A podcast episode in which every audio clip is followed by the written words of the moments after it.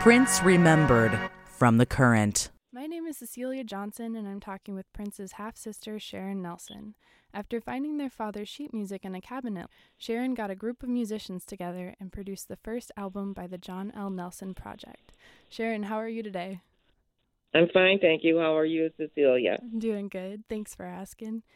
So I've been listening to Heart of Mine, the single from Don't Play With Love, and it's really beautiful. Why did you decide to release that one first? Well, it's not like I saved the best till last, but it was an upbeat tune. I just decided that would be a good one to put on first. Yeah. Catch everyone's attention. Yeah, it caught mine. It worked on good. Me. All right. Why was it important to record your dad's music inside Paisley Park? Because Paisley Park was Prince's home. Dad also spent time there, and I spent some time there, and I thought it would be a great idea to record Dad's music and keep it all in the family there at Paisley Park. They both loved the place so much. When do you know if your dad was there? When was he there? Well, Dad lived in Minneapolis, St. Paul area, and he moved from the north side of Minneapolis to Chanhassen. And Dad lived where he could look across, especially when it was wintertime. He could see directly into the Paisley Park building. Mm-hmm. He lived in the Purple House. Oh, yes. So, remember? So that's where Prince relocated him.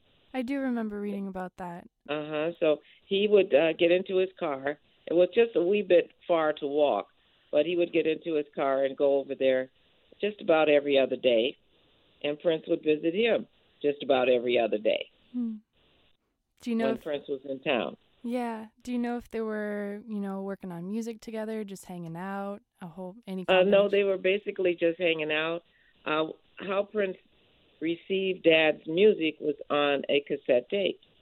Dad would record a few songs, such as Purple Rain, Scandalous, the big ones. Yeah. And those were the melodies. Dad always said, always have a melody. That's where your money is. And so he would give Prince the cassette tapes with his melodies on them. Yeah. And then Prince would perform the music in his way. But he always kept the melody. Yeah, I was reading on a Prince.org Q&A that you did there, and some of the reactions from the fans were like, wow, John L. Nelson, he wrote Purple Rain's melody. We couldn't believe it was true. It's really cool. Yes, it's real true. I'll tell you a story, Cecilia. One morning, I live in New York. Mm-hmm. I just relocated to Minneapolis for a while since Prince passed away to handle the business. And Dad called me early one morning in New York. And he said, listen to this. He talked kind of rough, like, listen to this. And I said, okay. So he's played this melody. And I go, oh, my God, that's beautiful. So I said, Dad, put the melody up front, because Dad would play his chords and do all his runs on the piano. I said, now play it very simply, and Prince will hear that melody. He won't have to work to hear the melody. And so he did do that. And 3 weeks later, Purple Rain was a number one hit. Wow. That's incredible. Doesn't take long now if you stick to the melody. Because that's where the money is. That's correct. Yep.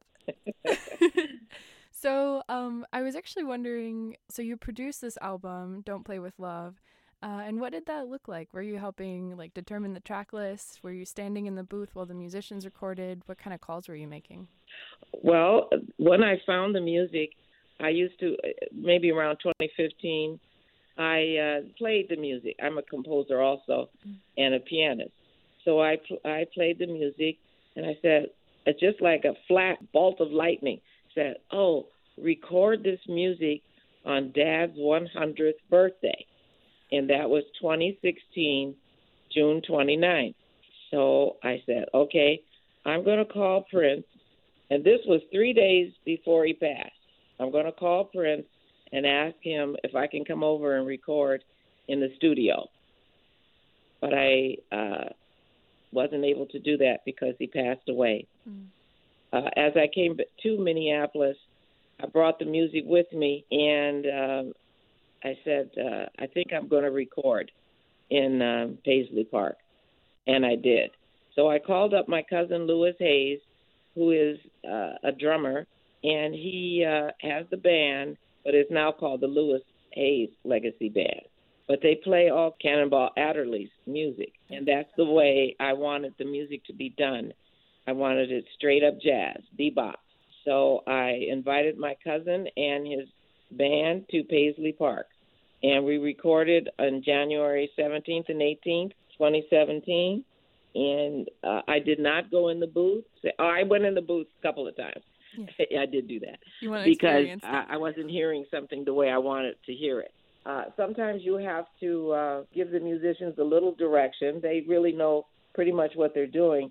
But if I don't, as I said, Cecilia, hear the melody, I have to go in the booth and make sure that that's going to happen, because they do improvise. They play, and then they improvise.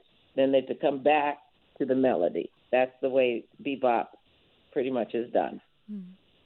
And so I did go into the booth just to make a little minor correction. But they basically did the music all in 2.5 days. As I understand it, Prince first saw your dad perform when he was 5, and he was never the same. Did you get to see your dad perform a lot? No, Dad played the piano. We were raised, and I'm a few years older than Prince. Not quite a few, but at any rate, when he was 5 years old, what he used to do is play on the piano. And Dad would tell him, hey, boy, stop banging on that piano. But, of course, Prince paid no attention to him. Mm-hmm. He just kept right on banging on the piano until he finally got music out the way that he wanted to hear it. See, Prince could hear the song and then get on the piano and play it when he was young, 5, 6, 7 years old. Yeah. Now, when Prince went to see Dad play, he was probably around 12. Ah, okay. You see, he didn't go inside the club. He would just sit and listen outside. And then the owner of the club would tell Daddy, your son's out there. And Dad would get off the piano and get up and go outside, but Prince was gone by then. He knew he was coming. Yeah. Prince was pretty slick.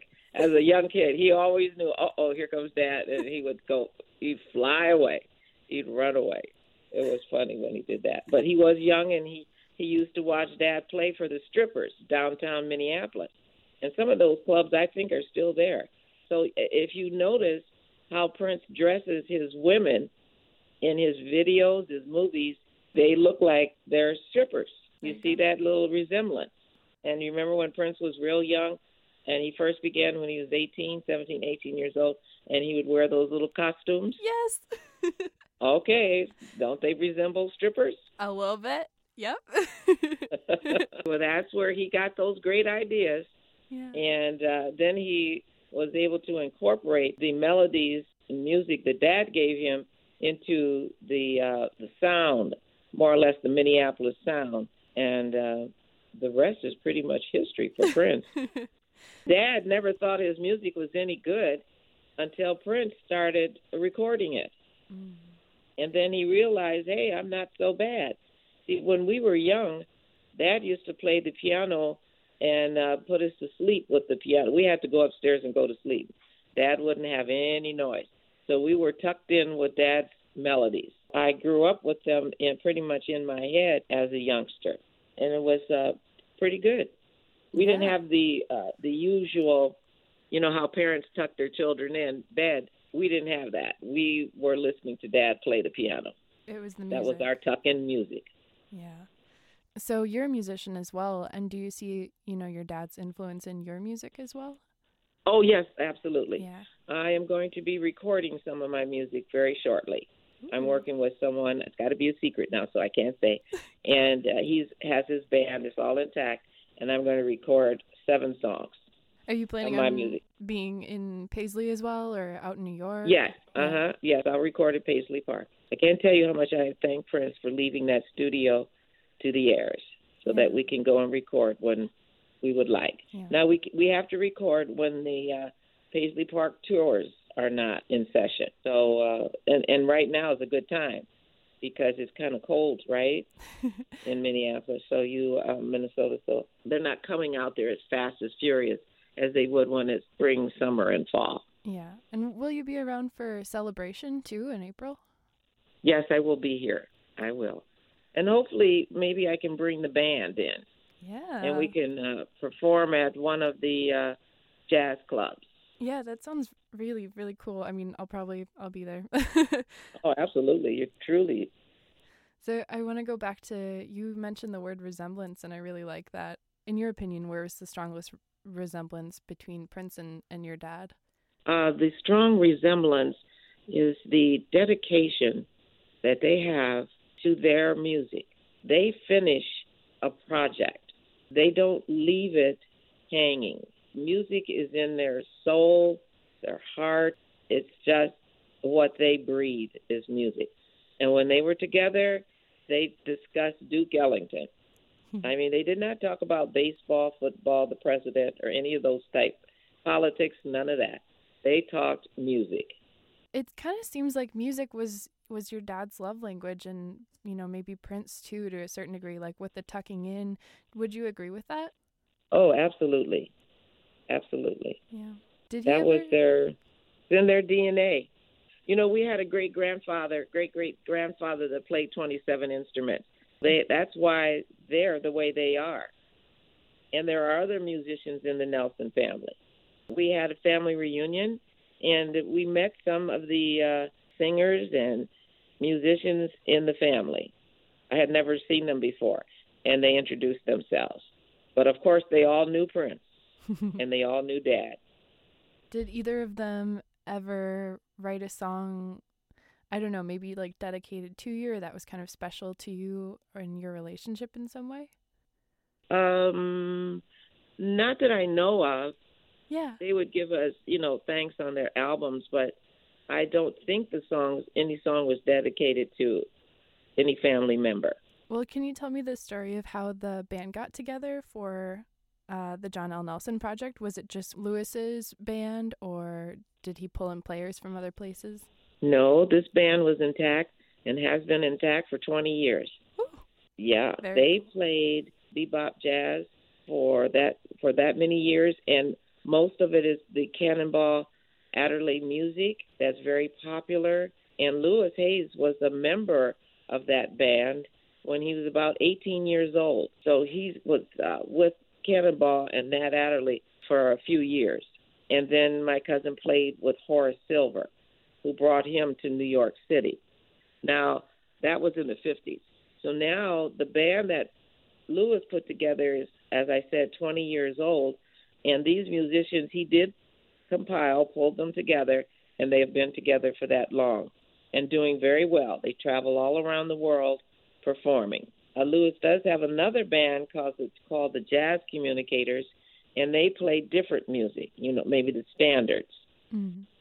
Like George Gershwin's music, or, you know, just think of any big Duke Ellington, the music that has lasted over the generations. And then again, they do our writers, and they play some of their original tunes. Cool. But this band is awesome, and they've been together for years. Now, Vincent Herring is playing a saxophone solo on Don't Play With Love, and that is going to really get you emotional, Cecilia. It's awesome. I'm telling you, it's really amazing.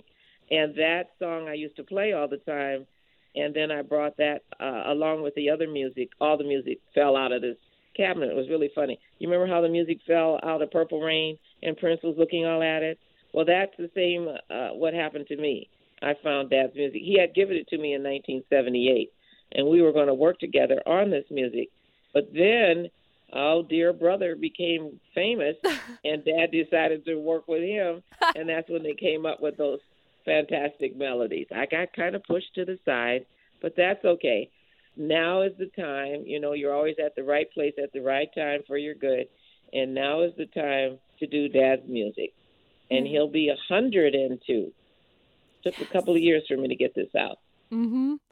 And you've been sharing your family stories for years now. You were talking about your grandpa, and you did the podcast with like the three generations of music from the Nelsons.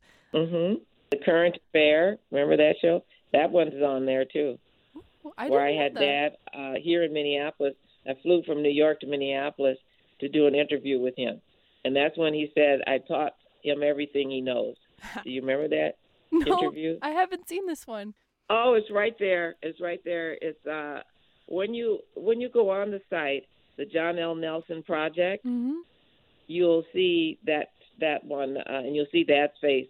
And it's called, it was in 1994, maybe. Huh. And, yeah, it's pretty old because I'm looking pretty young. So I know it's kind of old. I mean, you're always looking young. See it.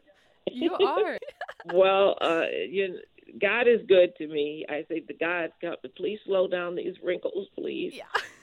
And he says, he just, God looks at you like, wow, okay. But these are your priorities. Yeah, is that really a priority, Sharon? Don't you want to have excellent health? Oh, yes, I do. But anyway, it's really wonderful to talk to someone that does follow him and is interested in what happens to his legacy.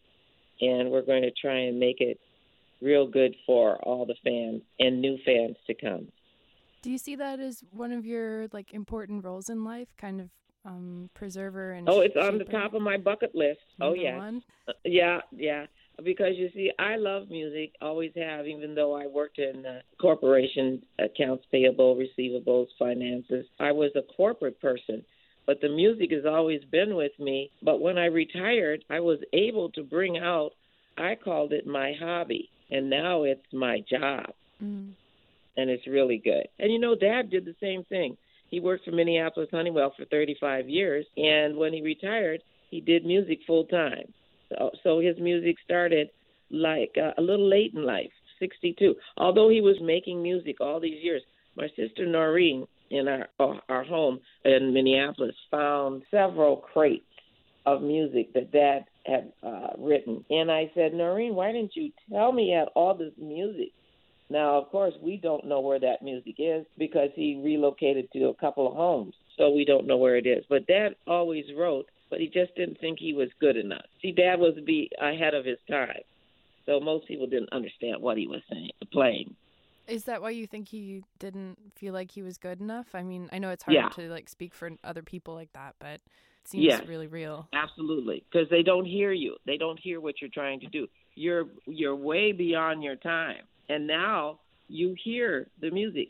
You hear what he was trying to do because I brought in a band that could interpret his music. And here's where the computer stopped recording. Sharon and I didn't talk for too much longer after the phone call dropped, but she did want to make one thing clear. She says, being in Minneapolis is like walking in Prince's footsteps. Every time she goes to the record store, the clerk will say, oh, your brother came in here. Or, oh, we sold so many of your brother's music. And she says, it's like he paved the way for me. She wanted me to pass that on. This isn't the last you'll be hearing from John L. Nelson through Sharon. They recorded a whole album called Father's Song back in 1994, which she says is smooth jazz with a hip-hop beat. I asked her if she had any advice for younger people who may not have grown up with Prince's music, and she says, stay in school and follow your dreams. She told me Prince knew he could do it. If you know you can do something, you should make it happen. And she is living that truth. This is the last thing. I'm going to close with this because I love it. She says, I'm a senior citizen, and I'm not stopping until God tells me it's time. Prince Remembered from The Current.